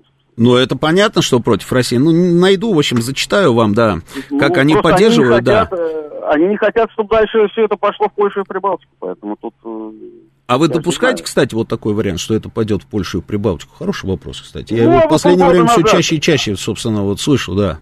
Допускаете? А вы полгода назад, а вы полгода назад допускали, что российские танки будут э, на окраине Киева? Я нет. Ну, знаете, э, скажем так, я допускал этот вариант, я не знал, когда это может произойти, как это ну, будет выглядеть, но я этот вариант допускал с 2014 года. Ну, вот в 2014 я еще это допускал, а полгода назад нет. Хм, ну, не знаю. Ладно, ну, спасибо, спасибо, хорошо, спасибо, спасибо, спасибо. Анна, добрый вечер, я вас слушаю, вы в эфире. Добрый вечер, Здравствуйте. Здравствуйте, уважаемые радиослушатели. В общем, из предыдущего звонка я поняла одно – ЗОП агент Антанта, а я агент ЗОПа. Звучит приблизительно вот так. Но вся проблема, что объясните мне, пожалуйста, Христа ради, а кто ж в сорок втором году от Харькова до Волги за две недели дошел? А кто ж в июле-августе сорок второго года так долбал Сталинград, что уже сил никаких не было? Долбал до ноября. Это сорок второй год. Это ну только да, то, что да. знаю я. Ну да. На своей шкуре. Ну, а Харьков, правда, ко мне не относится, ладно, бог с ним. Я что хотела спросить, Роман Георгиевич, вот подписали это соглашение по вывозу зерна. Да. Ну, там еще по вывозу из наших портов какого-то продовольствия, минеральных удобрений. Причем да. сначала подписали это, потом уже меморандум по вывозу да. зерна. Сейчас вот вся Украина радуется и орет, что они обманули Шойгу. Теперь они уже, правда, орут, что они обманули и, э, господи, как его, турецкого лидера Эрдоган. Эрдогана и этого несчастного Гутиереша. Ну, бог с ним. Вот будет Турция вывозить зерно. На переговорах Турция дважды спрашивала. Один раз ей сказали, что там около 14 миллионов тонн, второй раз около 15. И выяснится, что там нет ни 14, ни 15 миллионов тонн. Что Украина будет делать? А ничего не будет делать. Я уверен, что там нет этих объемов. Ну, не могли же мы сожрать 5 миллионов. Ну ладно, я там себе на самогон взяла пару мешков. Ну вы взяли пару мешков кормить этих дроздов зимой, чтобы семечки не покупать. А дальше что? Они будут собирать по всем закромам? Ну ладно, соберут, может быть, со, со всей Украины. А сами-то они потом что жрать? Ой, извините, есть Я понял, будут. да. Угу. Ну, опять объявят голодомор? Вполне. Опять придут к нам? Вполне. Я допускаю, Лукашенко они допускаю уже не любой вариант. Пойти. Любой вариант допускаю. Все, что касается Украины. Спокойно могут и голодомор объявить, или к нам приползти. Это, это легко. Может, еще к Лукашенко приползут? Очень Он может им вспомнит и э, весну 20, и осень 20-го, и батальон Костунского, который у них там сейчас воюет. Да еще и беспилотники, беспилотники которые в его сторону летят. Ну да. Вот что они собираются делать сами-то? Или Европа будет меньше мыться, а Украина будет меньше есть? Как? Вот на что ж они до сейчас рассчитывают? Может, вы мне объясните? Анна, я бы с удовольствием объяснил. Ну, честное слово, понять логику этих людей невозможно невозможно. То, что там нет этих объемов, спасибо вам большое. Поня... Э, э, то, что там нет этих объемов зерна, я об этом говорил. Еще помните, когда э, из Мариупольского порта вот говорили, что там вот нужно выпустить там и так далее, там вот тоже это зерно все. Я, да нет там никакого зерна. Я почти вот уверен в этом был, что нет этого зерна. Уже давным-давно все продали. Все продали, все украли а, но при этом нужно было что-то говорить. И продолжали вот эту вот историю, собственно, с этим самым зерном. Какой голод? Врут все на каждом шагу.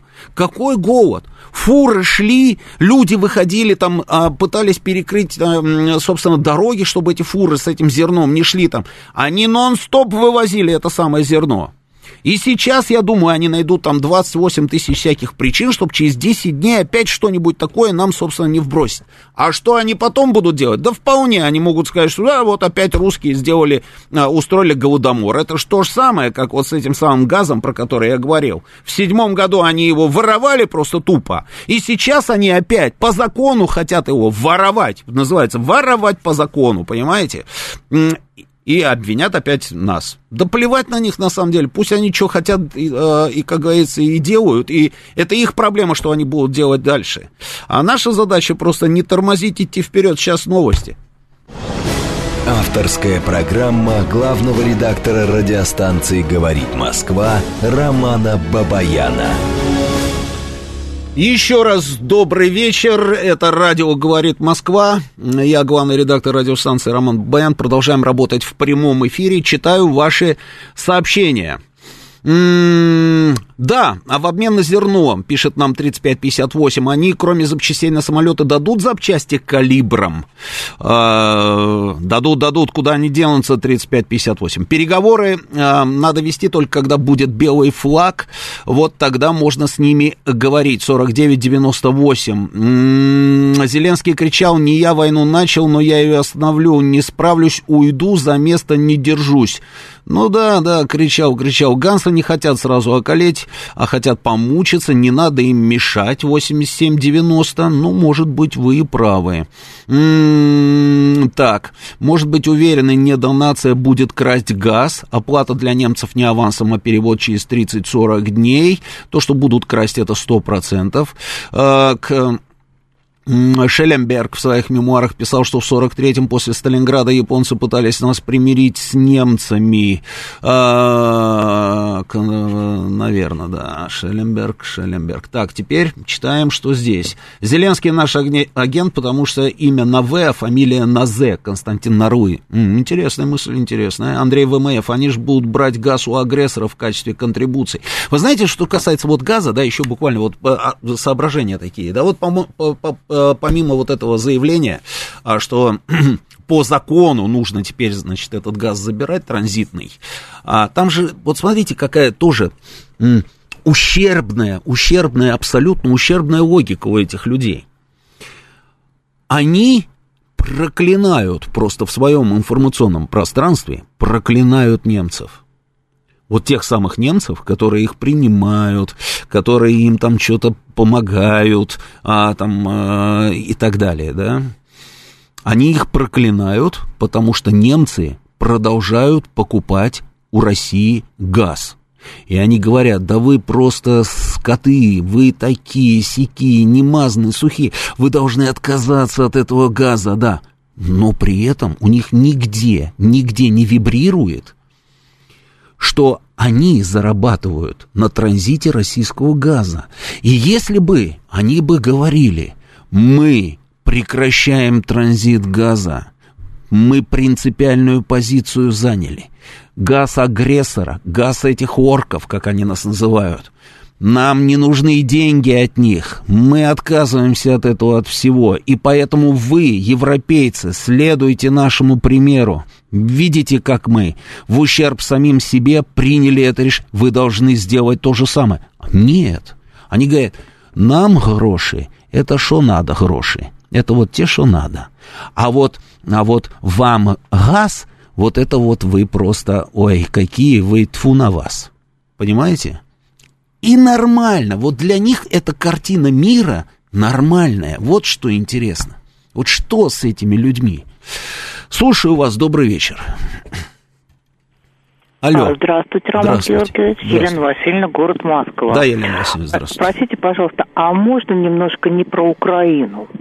Давайте. Можно? А вы знаете, вот вопрос очень интересный. Насколько я поняла, по поводу Диксона. Диксон остался без медицинской помощи. Это вот сейчас в новостях была информация, да? Да, да, да, в да. новостях. А вот что ж получается, настолько один депутат выступил в эту сторону. Нет, конечно, бедную Мишаньку, вот эту белую спасать тоже надо было, да, но у нас как-то все получается однобоко. Да, да согласен. У меня вот, Потому я сейчас услышал в новостях... мы это... отправили с московскими ветеринарами. Да, Мишку надо было спасти, это трогательно да. очень медведица, совершенно, она очень да. хотела, чтобы люди ей помогли, да, да. но Диксон ну как так можно оставить там одного врача, одну медсестру, а люди, ну, вы понимаете, да, вот я когда, не то, что когда я сама заболела, я просто прекрасно понимаю, как остаться без медицинской помощи, даже находясь в Москве, да, вот у меня такие ситуации часто бывали, когда я просто, ну, я не знала, что мне было делать, когда меня просто отказывались госпитализировать, у меня были очень сложные ситуации, вот совсем, кстати, недавняя была, да, и поэтому я понимаю людей там, на Диксоне, а это далеко от Москвы, да, и получается, наверное, что чем дальше от Москвы, тем еще хуже. Вот меня это просто, знаете, восхищает на территории моей страны. Это моя Я Россия. абсолютно с вами согласен. Да. Вот э, по поводу того, что там нет, собственно, врачей, я узнал точно так же одновременно с вами из выпуска новостей. Я думаю, что этой ситуацией сейчас будут заниматься, судя по тому, что пошло в информационном поле уже вот эта волна, как говорится, пошла, я думаю, что этот вопрос будет решен. Но если это действительно так, то, конечно, конечно, это просто полнейшее безобразие, и так быть не должно. А что касается медведицы, это хорошо, что мы ее спасли, здесь я с вами согласен. Следующий звонок. Сергей Алексеевич, слушаю вас внимательно. Добрый вечер, Роман. Здравствуйте, Сергей Алексеевич. Пока получается, что Европа готова в ущерб собственному комфорту терпеть не просто какие-то неудобства, а готова терпеть там целые испытания. И только ли под давлением Америки? Вот как эту дурь можно объяснить? Может быть, их все-таки мотивирует ненависть? Вот а, где Сергей Алексеевич, ненависть, там логики нет. Я понял, Сергей Алексеевич, ну смотрите, как я бы согласился с вами, если бы они действительно были бы готовы. Но ерунда-то заключается в чем? В том, что они левой рукой нам говорят, что они не готовы, не готовы, и пытаются, а, собственно, газ этот, а, нефть эту по максимуму, собственно, купить там и так далее. А правой, правой бьют себе по левой руке топориком. Вот. Ну да, но тем самым они все равно тормозят для себя. Ну, тормозят, да, они где-то тормозят, да. против себя и делают как бы нам зло, а и говорят, а вот это Россия виновата. Вот помним, да, помним да. маршала Жукова. Они никогда нам не простят, что мы их освободили, сказал он. Да, я помню. И он оказался прав на сто лет вперед. Они ненавидят нас, считая нас безграмотными, недостойными быть с ними на равных. Ну вот и эта ненависть требует реализации, выхлопа. И тут подоспела Украина, ба, а Вашингтон моментально создал в своих же интересах такие условия, идеальные условия для вот выплескивания этой европейской ненависти против России через все возможные направления и каналы. Здравый смысл отброшен, интерес собственного народа по боку, а Вашингтон доволен, он как бы в стороне. Правда, ну, он даже не то, что в стране, он уже... и, собственно, и выгоду свою там получил. Да, да, да. конечно, выгода очевидная, угу. все раскрутил Вашингтон. Ну вот, правда, Венгрия уже очухалась, она там выделяется в этом плане. Может быть, сейчас они начнут. Раскол-то уже пошел так, понемногу трещит.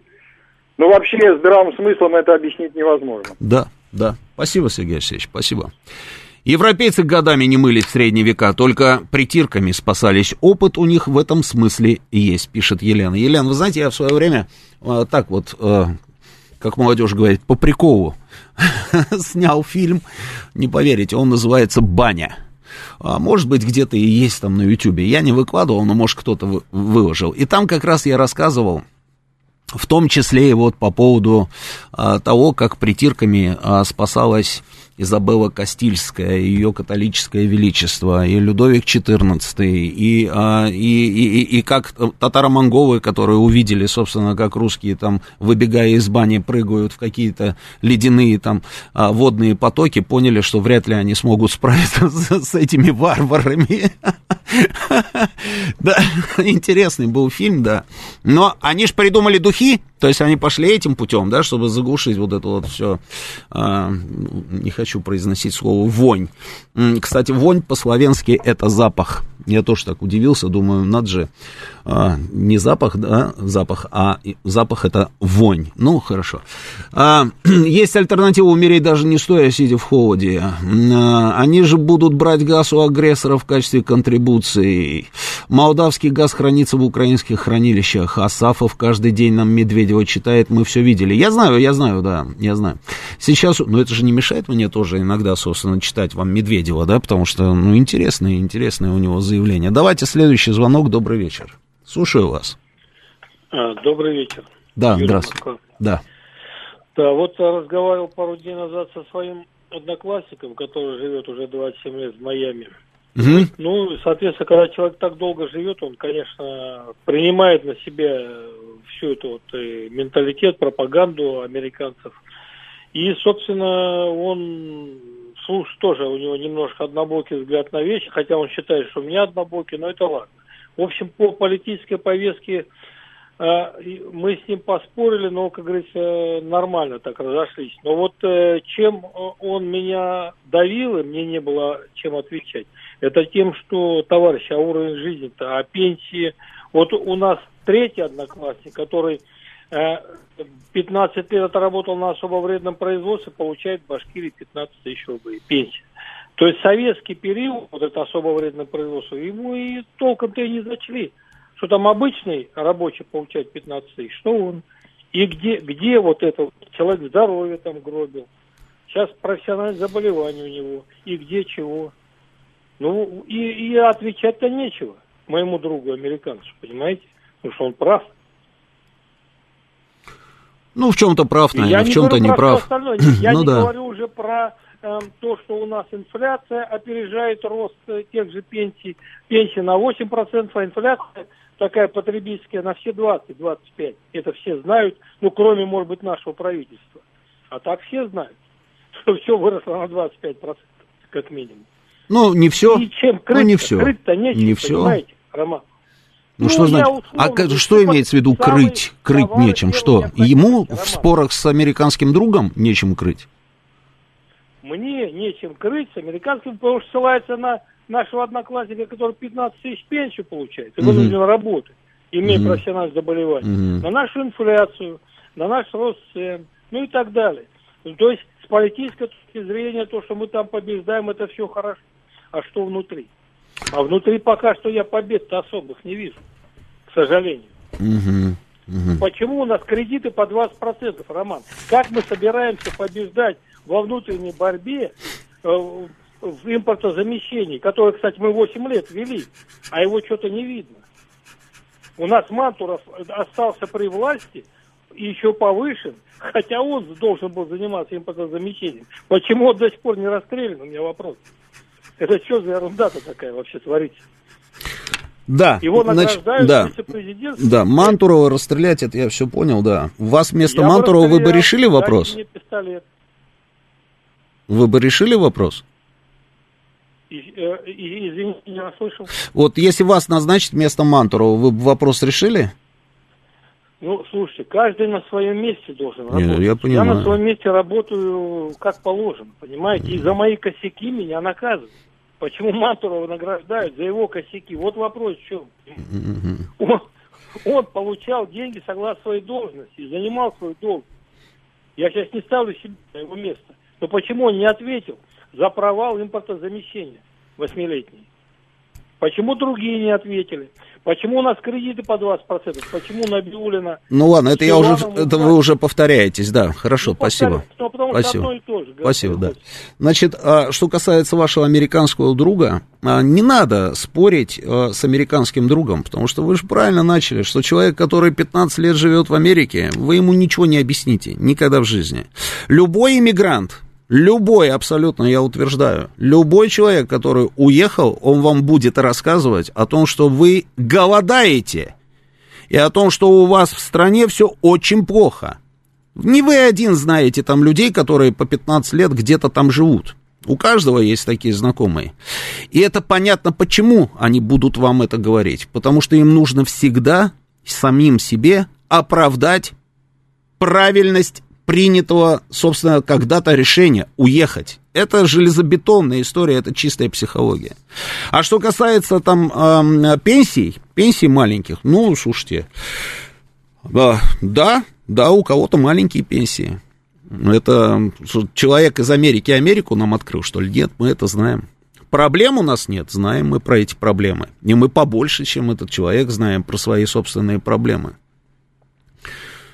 Есть люди, в том числе и мы с вами, и вот потихонечку мы какие-то проблемы пытаемся решить. И что-то у нас получается, а что-то не получается, что-то обязательно решим. Главное, что надо в это верить и действительно э, делать, де, делать хорошо свою работу на своем месте. Что касается Мантурова, расстрелять. Знаете, расстрелять легко.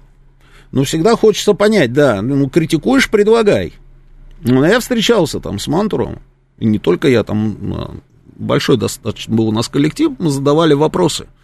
Как мы будем решать проблемы по этому направлению, как мы будем решать проблемы по другому направлению, по третьему, по двадцатому, тридцатому.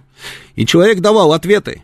Какие-то ответы нас удовлетворяли, с какими-то мы спорили, какие-то предложения давали, передавали даже предложения от людей, которые, допустим, профессионально занимаются там а, вот, машинами, машинами, автомобилями, да, вот когда нам перекрыли все эти дилеры, там а, поставки уходят, эти заводы уходят, другие там производители и так далее, и так далее, да. Передавали, значит, предложения непосредственно, как можно облегчить, собственно, этот параллельный импорт, что там с запчастями этими делать. Люди работают, люди работают, а расстрелять это, это, это самое легкое. Добрый вечер, слушаю вас. Да, здравствуйте, Роман. Здравствуйте. Да, добрый док на линии, спасибо за эфир. А, ну, смотрите, мне кажется, я вот э, отчасти согласен, да, с предыдущим звонившим, да, спикером, а, значит, а, в том, что вот многие говорят, да, про то, кто на своем месте, кто не на своем. Я вот э, какую штуку замечаю. У нас э, в основном народ, да, вот если взять рабочих, врачей, учителей, неважно, там, дворников, у нас в основном народ на своем месте, да, то есть работает а, в каком-нибудь селе, там, я не знаю, на той же Смоленщине, да, за которой я могу говорить, а, взять того же тракториста или там колхозного какого-то комбайнера, а, допустим, в каком бы состоянии человек не был, видно, что он на своем месте, даже там, я не знаю, после недельного запоя, простите, да, он идет и выполняет свою работу. А о многих чиновниках, даже в трезвом уме, в трезвой памяти, не скажешь, что они действительно на своем месте. Вот в этом, я думаю, наша основная проблема. Что ну, а вы что, мы с вами же, создалось... добрый док, мы с вами в идеальном мире живем?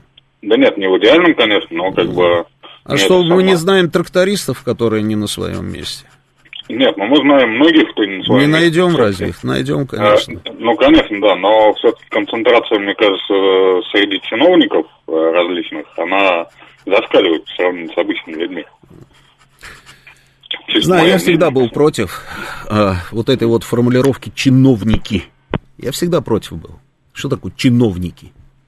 Чиновники, они разные. Чиновник – это кто? Чиновник – это кто? Это человек, который, там, я не знаю, работает в МФЦ, он чиновник? Я прихожу, там с ним вот сталкиваюсь достаточно регулярно, вот они сидят там, работают, да? Ну, наверное, чиновник, да. На... А, врачи, они чиновники? Или руководители там департамента? А премьер-министр, он чиновник? Вот это вот, вот чиновники, вот это вот чиновники, это вот все, знаете, такая штука, а, не конкретная. Но у нас почему-то а, чиновник, значит, сразу расстрелять. Кто это придумал? Кто-то это воткнул, как говорится, в информационное пространство и в наши головы, и мы продолжаем разыгрывать эту карту. Я против. Я против. Конкретные примеры, да, наверное, есть какие-то люди, которые не на своем месте. Но точно так же есть и люди не на своем месте, которые не чиновники. И кого больше, еще большой вопрос. Мастер пишет, вы сделали прекрасную рубрику про собак, но владельцев кошек больше, чем владельцев собак, а рубрики нет. Кошки прекрасные животные, живущие с нами столько, сколько существует жизнь на Земле. Мастер, я с вами согласен. У меня и кошка есть, кот, и собаки есть. Я всех люблю. М-м-м, лично мне давно понятно, что современной Украине у нас никаких шансов хоть о чем-то договориться. Просто вы, вы должны проявить фантазию, пишет Андрей Володяев, э, Баррель Эсквайр. Лично, так-то, так, Зеленский я уже читал. Даже Саудовская Аравия покупает нашу нефть, Григорий Санкт-Петербург нам сообщает. Сколько вас пытаюсь слушать, не могу понять, как у вас получается из серьезных тем сделать клоунаду и разделяемую мной точкой зрения сделать неприятной и отталкивающей, пишет Юрий Санкт-Петербург. Удачи вам, Юрий, старайтесь, старайтесь. Эм, это про Титан, это я понял, да. Лично про Украину я уже прочитал. Так, значит, а, русские очень добрые. Фактически Россия начала спецоперацию больше как гуманитарную защиту Донбасса. Если бы сразу утром 24 февраля били ракетами по казармам, половина живой силы были бы уничтожены. Россия не атаковала киевские штабы и били по, не били по мостам и так далее. А Запад дал нам взять Украину за 4 дня, и это соответствовало бы их разведданным, если бы спецоперация России вела бы более жестко. Ну, слушайте, почему мы ведем спецоперацию именно так, как ведем, мы неоднократно говорили на эту тему и объясняли. Следующий звонок, добрый вечер. Добрый вечер, Роман. Здравствуйте.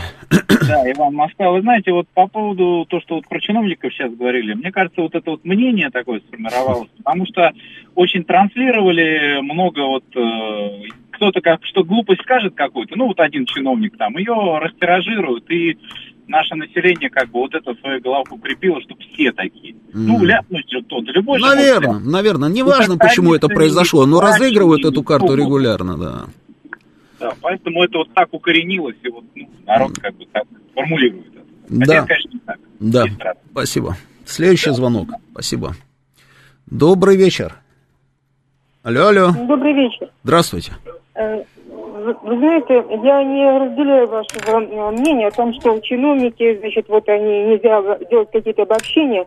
Дело в том, что, посмотрите, вот э, э, вам позвонило несколько человек, и практически все они говорили обобщенно, чиновники. Угу. Говорить надо и правильно, конкретно. Например, Набиулина, например, министр финансов, Значит, эти люди, которые, судя по всему, действительно на своем месте, потому что от их деятельности зависит, значит, наш малый и средний бизнес, как он развивается. Практически предприниматели очень недовольны их работой. И не один год это высказывают. Не просто думают и разговаривают на кухне, а высказывают это через общественные свои структуры, значит, и в интервью, которые не дают и так далее. А ничего не меняется. В результате импортозамещения у нас э, в плачевном состоянии. Вот поэтому э, вот так вот, э, знаете, походе сказать, вот я не разделяю, что вот чиновники, значит, вот э, они все плохие. Чиновники – это элементы управления государством. Если мы имеем претензии к управлению государством, а у нас ситуация в экономике подтверждает, что управление не на высоте, то значит чиновники несут свою долю ответственности. Так что вот я не согласна с вашим такой категорической. Вот нельзя где говорить чиновники, можно говорить и нужно. Спасибо. Ну, вы начали с того, что вы со мной согласились, что не нужно поголовно, собственно, обвинять всех чиновников, а нужно конкретно называть какие-то имена, и вы сами их назвали. А потом говорите, нет, я с вами не согласен. Ну, хорошо. Что касается Набиулиной, там, министра финансов и всего остального, я не очень разбираюсь в том, как должен работать Центробанк. Поэтому я не могу судить, правильно они делают что-то или неправильно. Я точно так же, как и вы, а, вижу эти заявления, что не нужно было деньги наши держать там в каких-то там облигациях, а не нужно было эти деньги вообще складывать в кубышку, нужно эти деньги было пускать, собственно, в реальный сектор экономики, что, что нужно было еще что-то делать, а чего-то там не делать. Но при этом даже сами экономисты не могут договориться друг с другом. Один говорит одно, другой говорит другое. И при этом каждый, каждый все это так объясняет, что выглядит просто, да, действительно обалдеть когда. А другое дело, что потом, когда мы начинаем спецоперацию, а у нас там воруют там 300 миллиардов, а мы задаемся вопросом, почему эти 300 миллиардов оказались где-то. Ну и это же нам тоже с вами объясняют, что эти 300 миллиардов невозможно было там еще где-то там, э, собственно, ну, держать там. Я не знаю, не знаю. Но я еще раз говорю, не надо всех чиновников, да. Если конкретно там не нравится Набиулина, не нравится, не нравится Сиванов, не нравится Сиванов, э, нравится Мишустин, значит нравится Мишустин. А и, и, и те, и другие все нравятся Лавров, да. Они все чиновники. Ну что там, чиновники, чиновники. И есть чиновники одного уровня, есть чиновники другого уровня, очень много этих разных чиновников. И есть люди, которые не получают больших зарплат, как вы считаете, когда вы произносите там вот эту формулировку чиновники. Это вот люди, которые, у, они, и желательно, там, я не знаю, они все воруют и при этом ничего не делают. Это не так. Вот единственное, что я хотел, собственно, сказать. А что касается еще вот Дмитрия Анатольевича Медведева, а вы мне говорите, не надо зачитывать. Ну как вот не зачитать вот Дмитрия Анатольевича Медведева, когда он делает такие замечательные заявления? Я обязательно сейчас зачитаю еще одно заявление Дмитрия Анатольевича Медведева. И, а, наверное, больше ничего не успею да, сделать. Сейчас я найду это заявление. Дмитрий Анатольевич Медведев. Сейчас, сейчас, сейчас. Он встречался, Дмитрий Анатольевич Медведев встречался с беженцами, значит, и сказал следующее. Украинские войска нужно отодвинуть не только от Донецка, но и дальше, и это все будет сделано. Мы с вами один народ, доведем начатую спецоперацию до конца. Вот так. Вот так вот сказал он Дмитрий Анатольевич Медведев. А ну всем хороших выходных. Замечательная погода пришла опять летняя погода пришла в Москву. А следим за всеми этими событиями. Слушайте, говорит Москва. Спасибо, а сейчас новости.